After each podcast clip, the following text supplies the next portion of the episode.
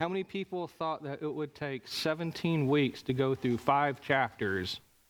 Anybody? Matt, well, you know me. Well, well I don't know if it's the fact that you know me. I, I've listened to your teaching too, and whoo, you, you can get deep. You can spend some time on some verses. No, you really can. That uh, Eden series that we have online too. So if anybody has not listened to that and really look at the fact on what's happening in the Garden of Eden, with Adam and Eve and the planting and creation. I really encourage you to check out what Matt was teaching as far as that. It's on the Open Door website, on the Facebook page, YouTube, Rumble, everywhere else. Just look for the cool Eden side. What, what was it called again, Matt? What Eden? East, East of Eden. Yeah. So that was fascinating. So I know you can be, uh, long winded is not the right word, but you can be very in depth, relentless. So, but uh, 17 weeks in five chapters. We are going to finish it this evening. For a way of review, let's look at what's been happening somewhat surrounding the passage we're going to be in this evening. As you could tell on the screen here, that James was telling them in chapter 4 to not war with each other. James just got done telling these Christians that you can be an adulterer uh, towards God, that being a friend with the world is placing yourself at enmity with God. There's no doubt that he's writing to Christian believers because in James chapter 2, verse number 7, he reveals the fact of, Do they not blaspheme the worthy name by which you are called? Obviously, pointing to and alluding to Acts 11 26, talking about where the Christians were first called uh, Christians at Antioch. Then also in James chapter 1, I believe it's in verse number 18, where he talks about they were begotten of God, they were saved. Let alone the fact that 15 times the word brethren is used in five chapters, and three times the word beloved brethren is used in the book of James as well. There's no doubt that James is writing to Christians, and I would just encourage anybody, whether they're listening online or here, to go ahead and look at the first two teachings of this book, where we go over the in depth overview in the culture and the audience and the author of this letter because that information is very vital to understand why he's writing what he's writing and how to accurately understand it. So, like I said, in James chapter 4, we've learned that Christians can be at enmity with God, and James writes it pretty clearly here. James also tells them they need to stop envying, that they should not speak evil of one another. Uh, he was talking about don't boast in your plans. Life is merely a vapor. It's here one minute and gone the next. Too many people are living for this life and not looking for the next. And so he says, don't boast in that. Be patient in trials, which is the section that we just left off of. And in the midst of that, don't grudge against one another. Endure the trials, endure the struggle, but don't be grudging against each other. Then he says, endure it. This is really where we left off last week. He said, Behold, in verse number 11, we count them happy which endure. You have heard of the patience of Job and have seen the end of the Lord, that the Lord is very pitiful and of tender mercy. So his encouragement at this point is be patient. There's a lot going on. You guys are struggling. I know just because you name the name of Christ, it's bringing persecution in your life. You're losing your jobs. You were part of this dispersion, he says in James chapter 1, the tribes that are scattered abroad. They've lost almost everything just for identifying with Jesus Christ. Near the end of the letter, this is where he says, just endure, just have patience. Christ is coming back. And that's a message you and I need today. Unfortunately, there's some theologies that teach that you have to endure to prove that you're a Christian. And that's very foreign to Scripture. Matthew chapter 24 in the Olivet Discourse, he who endures to the end shall be saved, is not talking about salvation in a spiritual sense. It's talking about physical salvation at the end of the tribulation period and at the judgment of AD 70 of Jerusalem.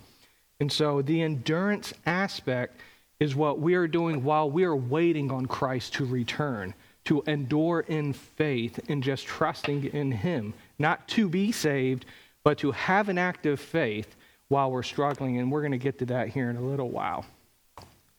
So we're going to be in James chapter 5, verses 12 through 20 for tonight. But before we get into there, I want to ask a question. Let's do some brain exercise. In the Bible, who do you know have made a promise, a vow, or an oath only to later regret it? Okay, Judges chapter 11, yep. Jephthah, yep. What happened with him?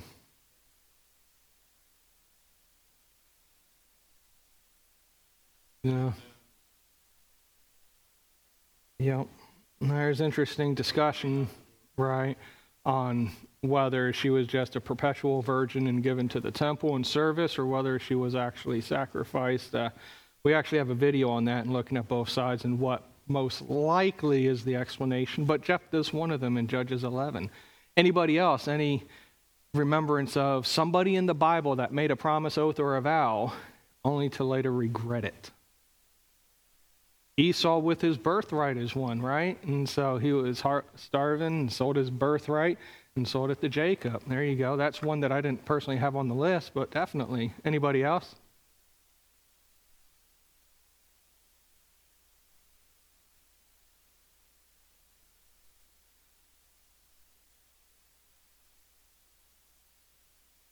Hmm. Hmm. Yep. So there's- that account in 1 Samuel chapter number 14 where Jonathan said not to eat, and Jonathan had some of that honey, and then Jonathan asked, "What am I to die now because I've done this?" So there's one. Will. How so? Nazarite vow.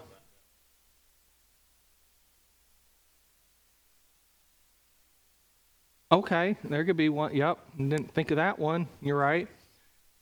Anybody that's not a good Bible person, somebody that may be an antagonist that later regretted it that you can think of? Yeah. King Herod, how so?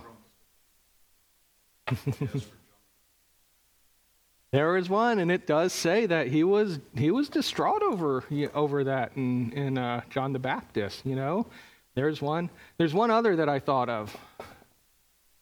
It wasn't necessarily an enemy to Israel, but it's in the book of Daniel. Remember, huh? So Darius, King Darius, had made a decree, and uh, uh, what was that decree again? I, I, the what? That's right. Yep. It was uh, no one can pray other than to their God, and Daniel was found praying towards Jerusalem with his windows open too. He said anybody caught praying would be cast into the den of lions.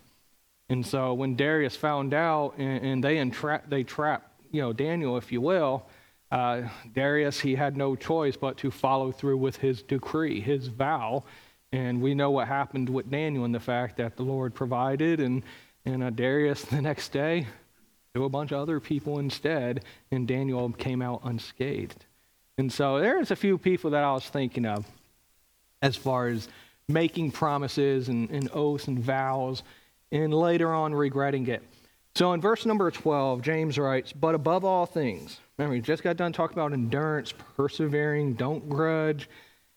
Says, My brethren, swear not, neither by heaven, neither by earth, neither by any other oath but let your yea be yea and your nay be nay, lest ye fall into condemnation. I have a question. Why do people make promises? Think about it in the past. Why did you make a promise? I've made plenty of promises. And I'm sure everybody in here has made a promise about something. Why do you think we make promises instead of just giving our word? Why do you think that is?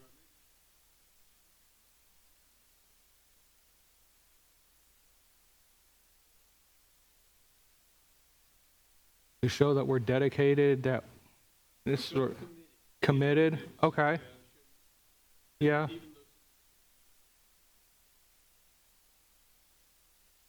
Hmm. Yeah. Okay. Anybody else?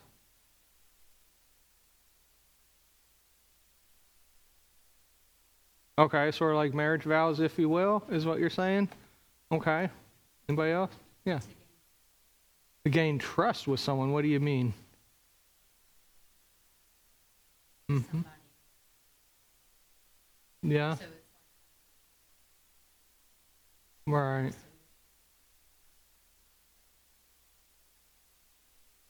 Mm. Okay. Right. Okay. do you think that making a promise to somebody is really you trying to prove to that person that you're faithful of your word? Do you think there's a measure of that as well, a bit? You see, it's interesting. You know, here James writes, it says, swear not, neither by heaven or earth, neither by any other oath. Just let your yes be yes and your no be no. You know, it's this concept of why do we have to make promises? Can't we just for a lack of a better word, you know, when we had our men's forge and we talked about manly things, it's like, for lack of better words, can't we not just be a man of our word, you know? It, to me, it seems like when we make a promise, it's like we're trying to convince the other person, hey, I'm going to follow through. But then what happens when we don't follow through? What do you think that does to the relationship? Yeah, a little bit of level of trust, yeah. Does it affect you at all if you like break a promise? I, mean, I, I used to make promises with kids, uh, my children, when they were little, and then I realized I need to stop doing that because I'm not fulfilling half the promises I'm making with my kids, and now they're like, "Oh, I can't trust dad anymore," type deal. And it's like here, James is saying, just let your yes be yes and your no be no. Have you ever heard this before out of the book of James? Does this sound familiar from anywhere else? James essentially is just quoting what Messiah said back in the Sermon on the Mount in Matthew chapter 5. Here Jesus says, But I say unto you, swear not at all, neither by heaven, for it is God's throne, neither by earth, for it is his footstool, neither by Jerusalem, for it's the city of the great king. Neither shalt thou swear by thy head, because thou canst make one hair white or black. So Jesus is actually uh, speaking this on the Sermon on the Mount, and James essentially is quoting Jesus here. And so, again, if this letter of James was written somewhere around AD, between AD 50, AD 60, it could be as early as 48 around the Jerusalem Council. These Christians would have known the Sermon on the Mount, I imagine, because word travels. But I want you to see something because if you remember the Talmud, the Talmud is actually basically a written document that sort of explains how the Jewish people are to keep the oral law. And the oral law is basically things that God says but doesn't prescribe or describe how to fulfill it. Like, for instance, remember the Sabbath to keep it holy. God really doesn't go into a whole lot of detail to say, how do we do that? And so they created the oral law to say, okay, this is how we do this. And based off that, they have created what's known as the Talmud, and basically it's made up of two parts. You have your Mishnah and your Gemara. And your Mishnah is the prescribed uh, information as far as how to fulfill that oral law. And then your Gemara is actually the rabbinic commentary on it. You'll see different rabbis commenting on different personal opinions regarding it. Well, in a particular part, when, when it's called, it's the Tractate Shevuot. Uh, tractate is sort of like a chapter, if you will. When it's talking about vows, here in Mishnah chapter 6, it says, which is false swearing. So he's talking about if you swear that you've done something.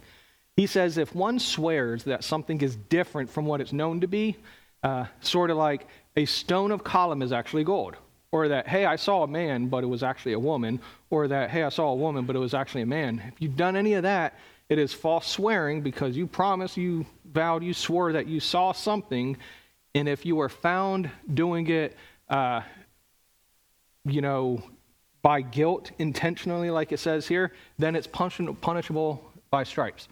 Now, this isn't according to the Torah, the Old Testament. This is according to the Talmud, which was written by the Jewish people. The reason why I want to bring this up is because in the day of Jesus, while the Talmud is written I think the earliest one is 200 AD. These oral laws have still been around during the days of Jesus and prior to. This is why, if you read in the epistles and I believe in the Gospels, you'll read what Jesus calls traditions of men or traditions of elders. Me, he's really referring back to this oral law that they're prescribing.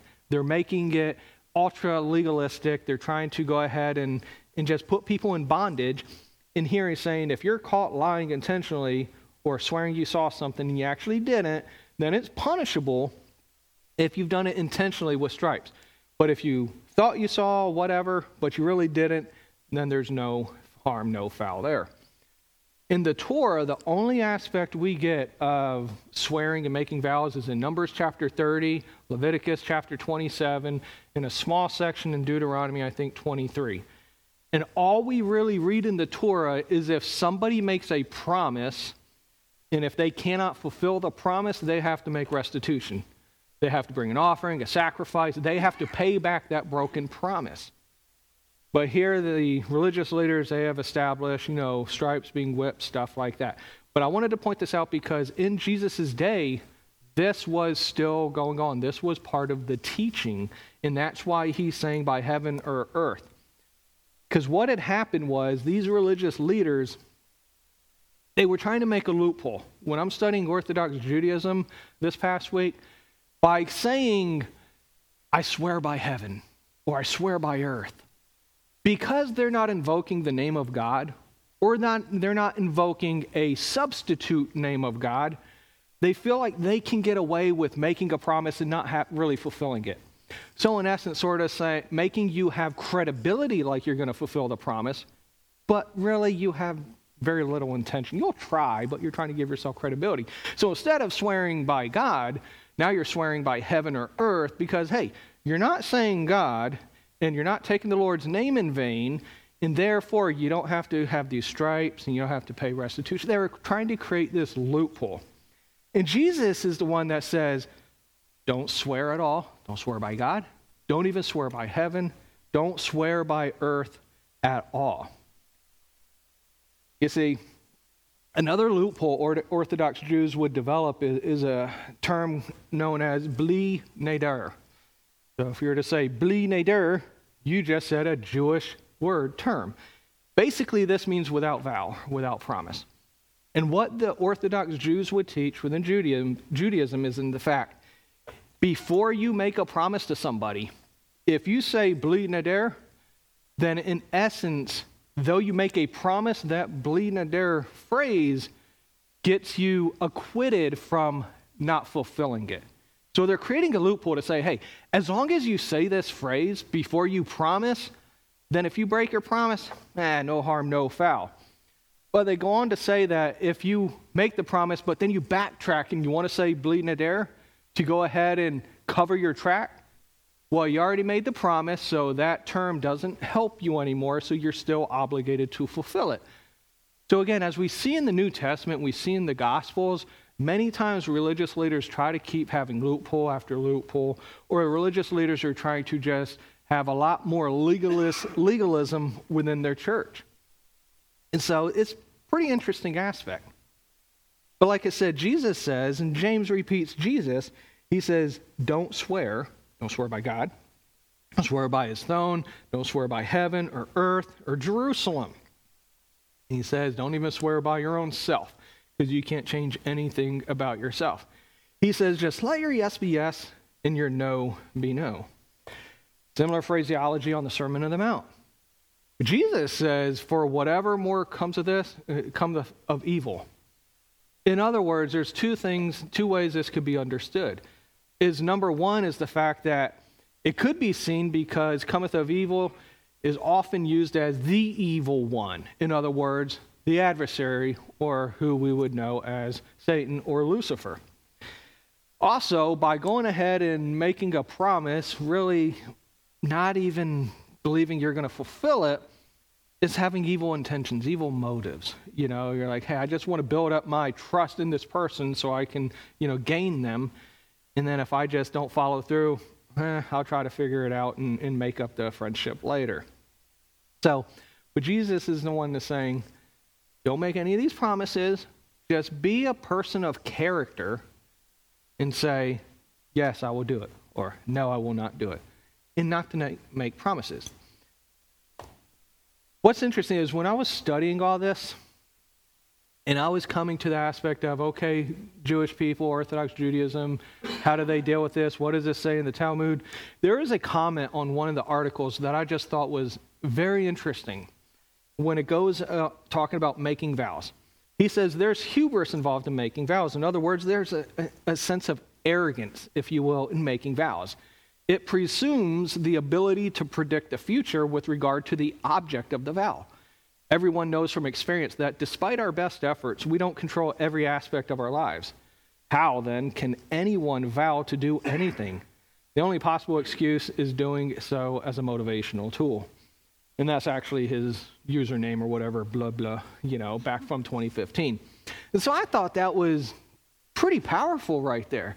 You know, if, if we know that life is a vapor, if we know James just got done saying, take no, or G- Jesus talks about take no thought for tomorrow, but James says, you know, when you're making plans, you, you know not what shall be on the morrow. For what is your life? For you ought to say, if the Lord will. We don't know what tomorrow holds.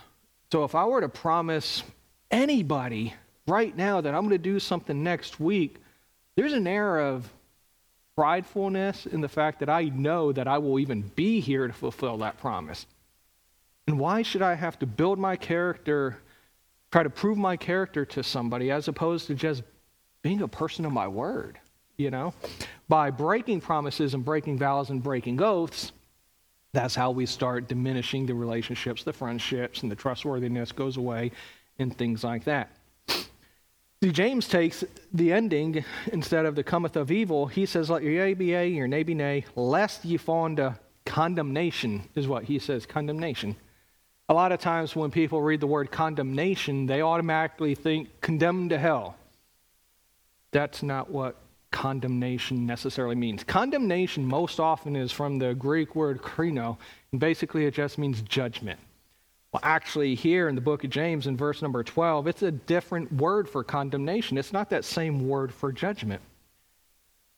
This word is also used for hypocrisy in the New Testament. And so there could be one or two things James is referring to. Number one, he could be talking about the fact that if you're going to make these promises, you're not following through, you're going to come into judgment. Number one, you swore, you don't know the future. If you swore by God, guess what? You just took his name in vain. Now you're going to be judged. You know, you're going to give an account for that. You're still saved as a Christian. You're not going to lose your salvation, but every single Christian is going to stand before the Bema seat. James talked about that in James chapter 2 in the first half as well. So there's one aspect that if we're breaking our promises, then we could give an account for that. There's another aspect of it where if you take the original Greek word here in verse number 12, according to the received text, it's the fact that you will be considered and seen as a hypocrite.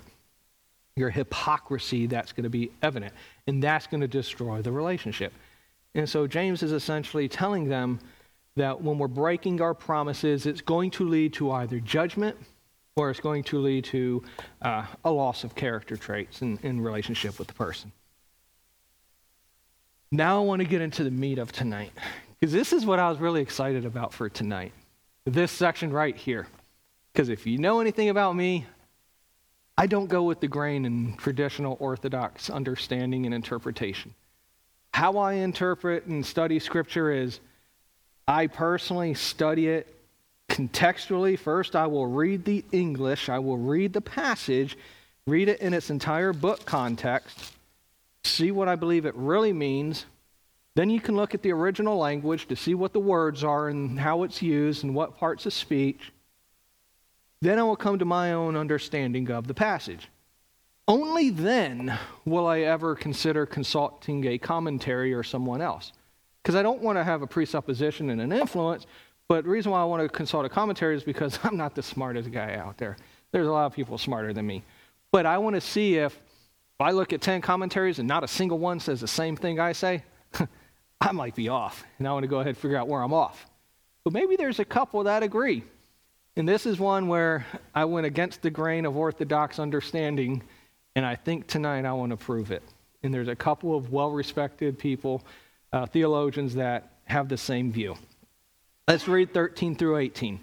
James writes Is any among you afflicted? Let him pray. Is any merry? Let him sing psalms. Is any sick among you? Let him call for the elders of the church and let them pray for him, Anoint him with the oil in the name of the Lord. And the prayer of faith shall save the sick, and the Lord shall raise him up, and if he have committed sins, they shall be forgiven him. Confess your faults one to another, and pray one for another that you may be healed. The effectual, fervent prayer of a righteous man availeth much. Elias, Elijah was a man subject to like passions as we are, and he prayed earnestly that it might not rain, and it rained not on the earth by the space of three years and six months. And he prayed again, and the heaven gave rain, and the earth brought forth her fruit. Well, in this passage, there's a lot of verses. Normally, we don't cover this many verses at once, but uh, I felt like it all ties together. So, what is James saying? He says, okay, if you are afflicted, it says in verse 13, if you are afflicted, if you're struggling, if you're suffering, pray. I mean, we've seen this concept in James chapter 1, where it says in verse number 5 if any of you lack wisdom, let him ask of God. That wisdom that James says to pray about is not just general wisdom. God, give me wisdom and discernment. We have to remember he's talking about struggling, he's talking about trials of life. That wisdom there is God, how do I apply your principles in my struggles right now? It's trying to find godly wisdom in the fire. And so, this is why if you are afflicted, if you are suffering, pray. If you are merry, let them sing psalms. Yes, singing psalms is a very biblical thing. When you were to go to the book of Psalms, you will read uh, near the middle of the book of Psalms, I think it is, you'll have the Psalms of Ascent. And those are the specific Psalms that the Jewish people would read during ceremonial processes uh, before they actually enter that last gate, I think was maybe the Golden Gate, to get to the actual Holy of Holies part. And so sing psalms. I don't know if you've ever heard me sing up here in congregational singing, but I hope not because I do not have a voice like Taylor, Hunter, Matt, anybody else in here. But isn't this something therapeutic? You know, when you're happy, you know, singing songs. Just songs is just a way to really connect with your soul, with your being. But it's an aspect of we got to sing the right songs. We got to really know what we're singing. And I would argue the songs that we should be singing are the songs that bring you closest to God. You know, songs that give us praise and thanks. One of the songs that I recently came across is by a group known as uh, I Am They. Anybody heard of that group? And they have a song called Gratitude. You, you heard that song at all? No? Okay. I'd encourage you to check it out. I Am They. It's called Gratitude. And uh, powerful song just talking about being having gratitude towards God for everything that he's done. he says, "What can I give you? I can't give you anything. All I can give you is a song, you know, give you my praise." And so, if we're happy, like Pastor Ken says and other people say, show your face, tell your face, you know, sing. Be rejoicing in that. But then he says here, okay, if you're sick, call for the elders of the church. Okay? So if I'm sick, call for the elders of the church. And magically heal you. That's no word of faith stuff, right? And so the question is what, what is meant by sick? There's a lot of sick people in the church. You know, I, I know we have some families that weren't here this morning because of sickness, people that aren't here tonight because of sickness. And so, what does James mean here by sick? If you are sick, call for the elders of the church so that they can pray over you and anoint you with oil. I'm just curious. What do you think? Or what have you heard as far as this passage is concerned? Anybody?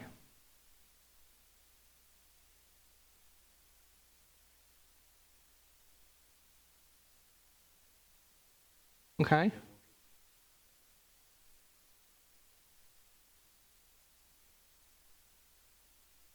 Okay.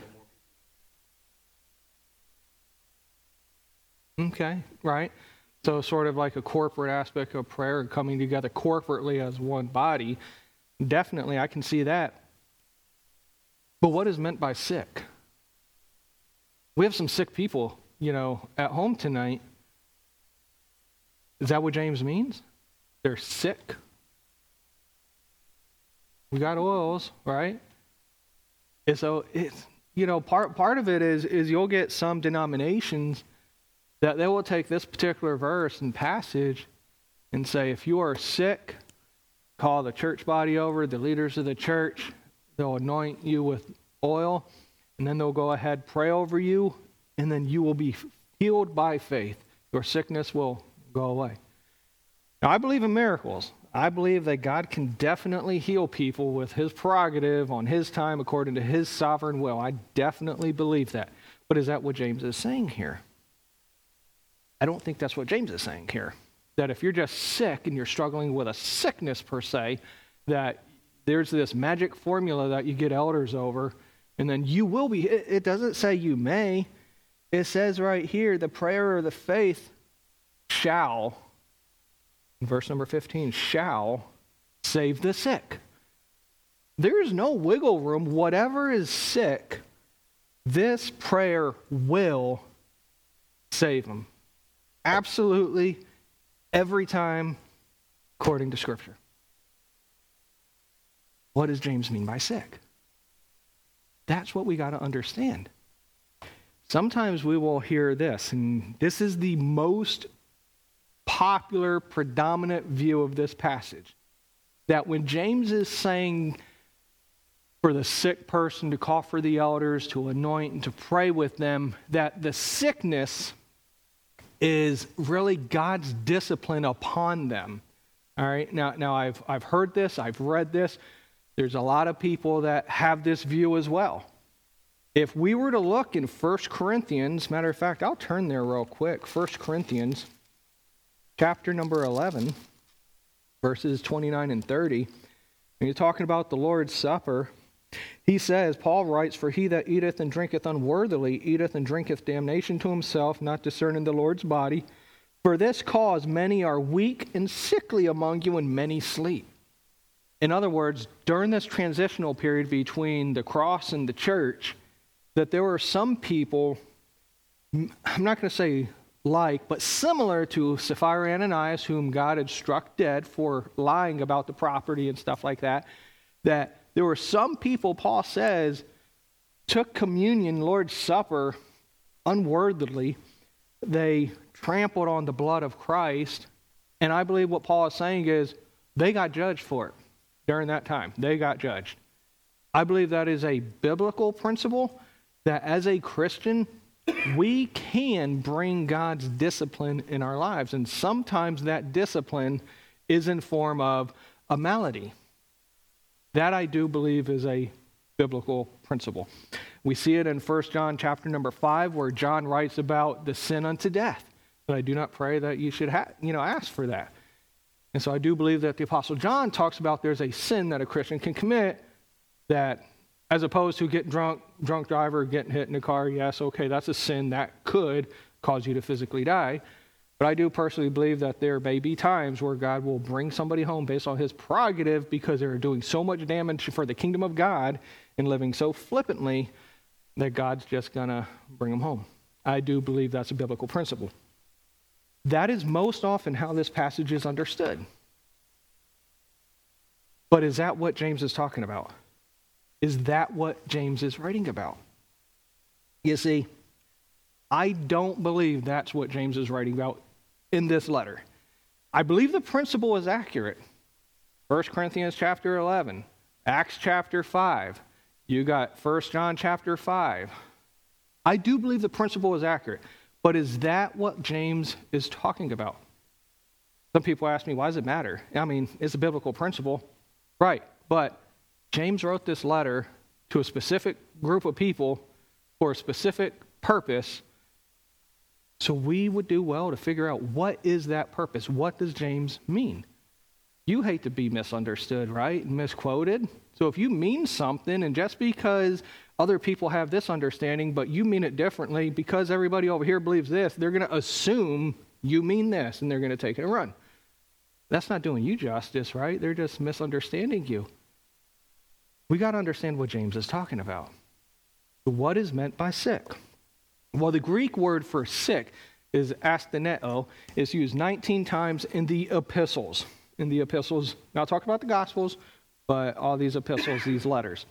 Out of the 19 times, only three times is it used literally.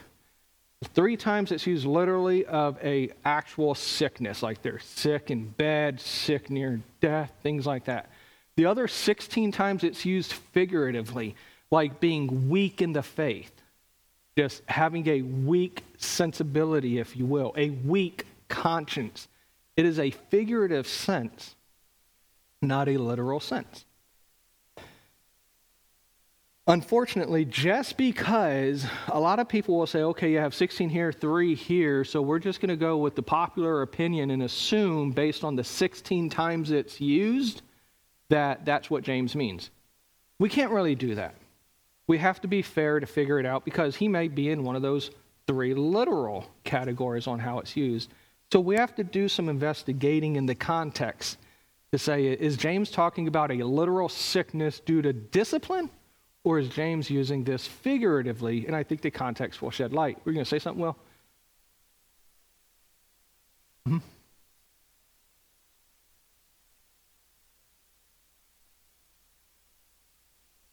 Mm-hmm. Right. Mm-hmm.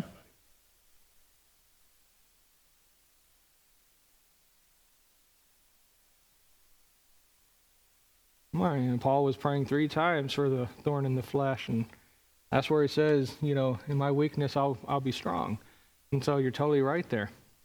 So, with the orthodox understanding of this being, hey, they're, they're sick, they have sin in their life. They need to call the elders, how the elders anoint them, how the elders pray for them, and then he'll be restored into a right fellowship with God. I think context argues against that. You see, these are the four main things we see in this passage. The elders pray and anoint. The prayer of faith will save the sick. The Lord shall or will raise them up. And then in the fourth part, if he committed sins, they will be forgiven. So, here we say in verse 14 if anybody is sick, then he says the prayer of faith will save the sick.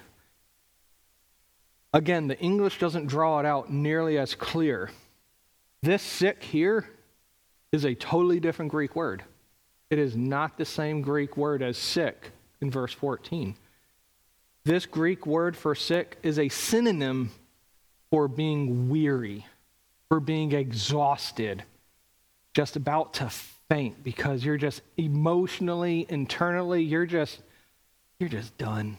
You're discouraged, you're beat down, you're ready to throw in the towel, raise the white flag. You're just you're done. That's what this second word sick means in verse number 15. It says the prayer of faith will save the weary, will save the faint will save the sick. Then, this other aspect, he says, if he committed sins, they will be forgiven. Now, wait, wait a minute. According to Chuck Smith, this sickness is most likely because they have committed sins, and so they're bringing God's discipline on their life. So, why did James bring up a hypothetical if? If they're sick because God's di- disciplining them over sin, James wouldn't have said, if he committed sin, they'll be forgiven. James would have said, the sins he committed will be forgiven if it's because of sin and discipline. So the hypothetical there points to the fact that there's no guarantee, there's no clear evidence that this sick right here that's among you is God's discipline in your life. There's no evidence there contextually so far.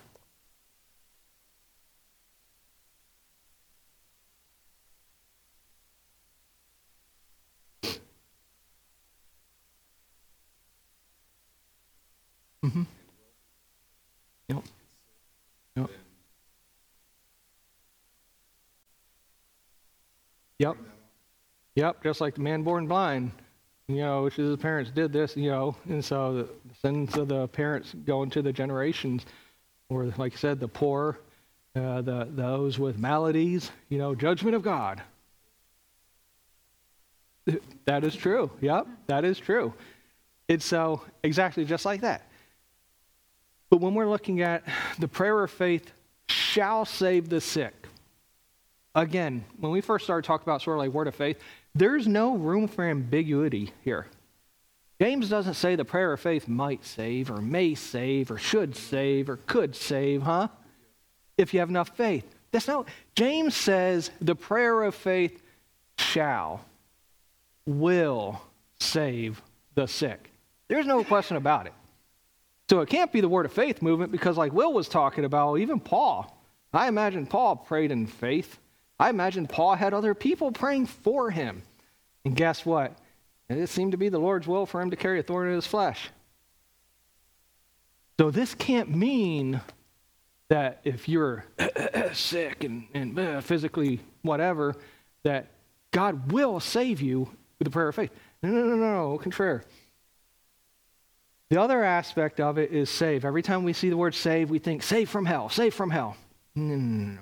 Save just means delivered or rescued. And so I'll explain what I believe this is actually talking about. But he does say the prayer of safe will deliver, will rescue the sick person. Then he says the Lord shall, will raise him up. So there's a couple absolutes in here. The prayer will save the sick, Lord will raise them up, but then there's a hypothetical if he committed sins. Like I said, it's not a question on whether or not a Christian can bring God's discipline in their life, and God could bring sickness to discipline a Christian. I believe that's a biblical principle. 1 Corinthians 11, Acts chapter 5, 1 John chapter 5. But I don't believe that's what James is talking about. I want to read you a couple quotes from people much smarter than me, and I want to let them summarize what at least the three of us believe James is talking about the prayer of the faith will save the sick. First is going to be Dr. Robert Dean. He's got a lot, but there's a lot of good in, in here. He says, looking at the last part of that verse, we realize that we may that maybe we are maybe we are talking about something different from physical sickness. Because as soon as we introduce the concept of sin, we realize that what had happened was that this person had been converting the outside pressure of adversity to the inside pressure of stress in the soul. Their soul is fragmenting, it is compounding itself. I don't know what that word is, but uh, if they're a double minded believer, unstable in their ways, and they have reached a point where they are incapable of going forward, they're overwhelmed by depression, by discouragement, by failure. And so this is God giving God's solution here and is related to the use of the faith rest drill specifically manifested in prayer. The emphasis is that Elijah prayed and God answered his prayer. And just as Elijah prayed, we can pray in times of adversity and God will answer our prayers. Elijah was facing a time of adversity and testing in Israel. The interesting thing is that if the subject of verses 13 through 16 is talking about physical healing, then why is it that James went to the first half of 1 Kings for his illustration and not the second half where he was staying with the widow of Zarephath and had a young son who, who died? Elijah was told to lie down over that son and God restored him to life. So if the subject was healing, why doesn't James go to 1 Kings 17 18?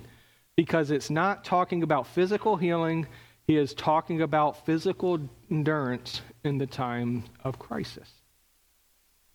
One other person is by John Walvoord. There is no reason to consider the sick as referring exclusively to physical illness. The word asthenei literally means to be weak. James was not referring to the bedfast, diseased, or the ill. Instead, he wrote to those who had grown weary, who had become weak both morally and spiritually in the midst of suffering. These are the ones who should call for the help of the elders of the church. This is who I believe James is talking about. Who are the sick? These are the people that have lived under intense persecution, intense suffering, intense trials, that they're just so beat down. They're so discouraged sick, in other words, weary, faint, according to other passages that that Greek word is used. They just don't have another ounce left in them. That's where he says, if you are like that in your trials, call for the elders of the church. Call for leaders in the church, good, mature Christians to pray for you. They will pray for you. The anointing of oil is symbolic. It's an Old Testament symbolism of the Holy Spirit and other aspects of it. And if somebody wanted to be anointed with oil, I'd have no personal problem with it as long as they understand that the healing doesn't come from the oil, but the person, uh, uh, but God. So when we're looking at this, they're going through all these struggles, all these trials. Contextually, this makes sense. Again, I've had this question why does it even matter? Everybody that studies Scripture should care to find out what James means when we're reading James's letter. You don't want to be misunderstood or misquoted. I'm sure James doesn't either. And if this is the Word of God and it's powerful, sharper than two edged sword, then we would do well to rightly divide the Word of God. And in that, we can't just assume what sick means based on other situations and principles, but to find out what James actually means. And like I had said, a figurative understanding sheds light onto the context.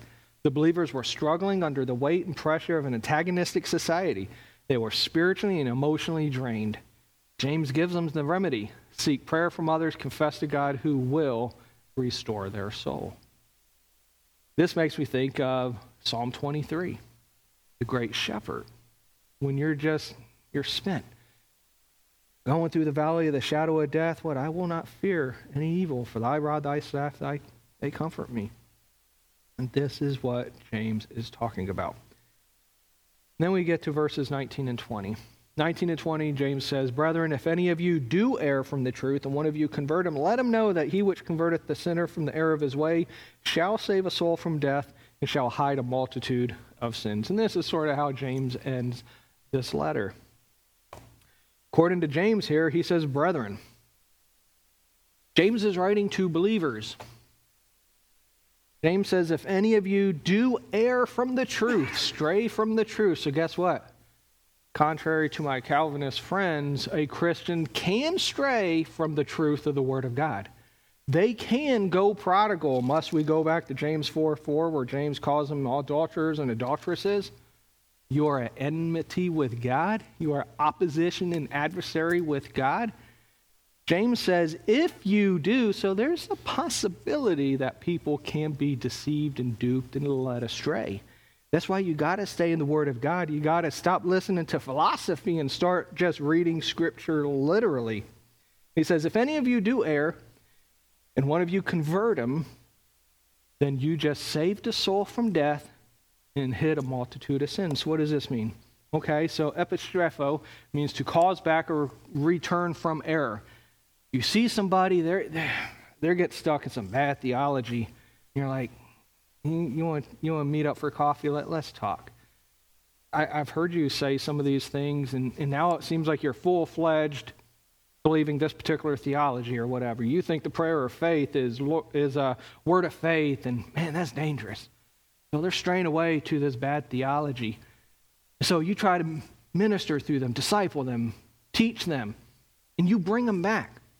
You get them away from that bad theology. He says, Guess what? You just saved a soul from death. Now, what does this mean? Again, save. Heaven, hell, right? Death, hell. That's not what James is talking about here.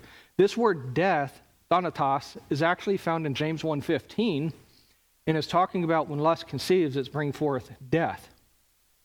If you were to take this Greek word and look into the Septuagint, which is the Greek version of the Old Testament, you will find this Greek word is first used in Genesis chapter 2. And in Genesis chapter 2, it's when Eve is told that you will surely die. It says, "Oh, you won't you won't die. You know, your eyes will be open." Right? So we know that they didn't physically die right then and there, but that death brought separation, that broken relationship, that broken fellowship from God. And so what James is saying here is the fact that You've converted somebody. You brought them back from the error. You saved them from a broken, estranged fellowship with God. And this is where we've talked about James or Genesis 2. Sin, when finished, destroys the fellowship, brings consequences, and it can bring physical death. This death here in James and even in Genesis 2 has nothing to do with spiritual death, lack of eternal life, but the destroying power of consequences of sin. When we were talking about James 1:15, this is how we understood Thanatos when we were talking about lust conceived brings forth death. And it's first used in Genesis 2:17. And so what we're seeing is if we see somebody in bad theology, we pull them back. We can save them, deliver them from that broken fellowship with God because now they're believing bad stuff that drives a wedge between them and God. And in doing that, we can hide a multitude of sin. We can cover. We can go ahead and, and allow them to confess and, you know, confess one another. And we can uh, make sure that they're not committing more sins after that by continuously following this bad philosophy, this bad theology, and doing more damage by converting other people into that bad teaching. In essence, leading a prodigal back to God saves a person from broken fellowship with God and covers and prevents more sins towards God. And that's discipleship in the midst of the dispersion that they're going through. That's how James finishes this. To me, James finishes this book with an encouragement of discipleship. In discipleship, in the time where it's hardest for us to disciple, when you and I are struggling in our faith.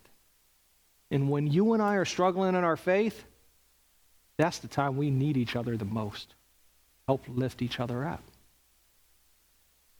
So when we look at the entirety of the book of James, the entire letter is written to Jewish Christians going through adversity, struggling to maintain and live an active faith.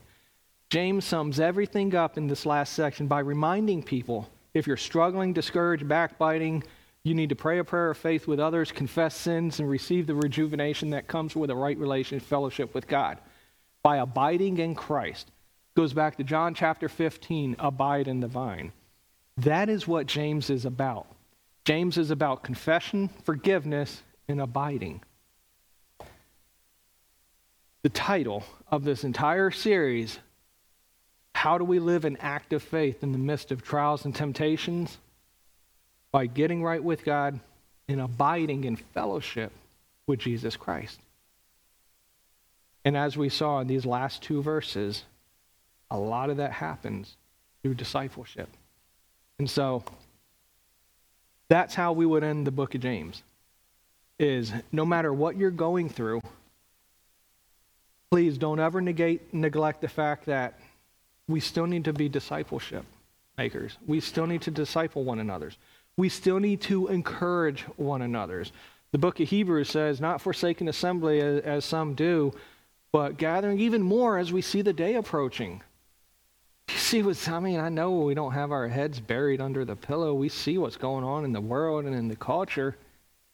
This is where we need each other the most when we're struggling. So when James is writing his letter and telling these Christians, stop doing this, stop doing that, a faith without works is dead. You're not living your faith. You need to have an active faith. Your faith is useless to those around you if you're not having works and love. It all goes back to discipleship. And so I'd encourage all of us, if we're struggling, if we're the sick, well, we are just so worn down, beat up, and discouraged, and we just can't take another day. Reach out. Call somebody. I'm struggling. Can you come pray with me?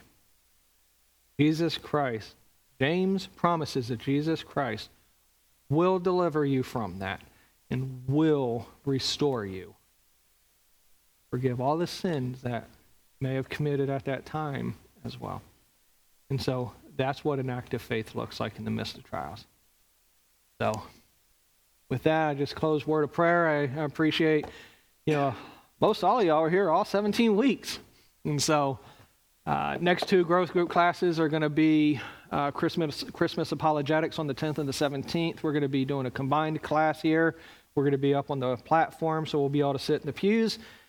And then we'll just be praying about, uh, as far as January comes, where are we going to take growth groups from there. And so if you have any thoughts and ideas, I know we brought it up before, let me know. And otherwise, we will see what January brings. So with that, I'd love to close with a word of prayer, and then we will see everybody, uh, not this Wednesday, but Sunday, and everybody have a great Thanksgiving. So, God, we thank you again for this evening and for the preservation of Scripture and I thank you for the encouragement that you've had James written that in the midst of our struggles and our trials that we need to rally around one another to help build each other up, to confess, and so you can restore us when we are downtrodden and, and weak and, and, fainting in our spirit. So, Lord, I thank you for the promise, and Lord, just to equip us to abide in your presence, and just to have people around us that we love and they love us so much that they can just help lift us up as well. Thank you. We love you. In Jesus' name we pray. Amen.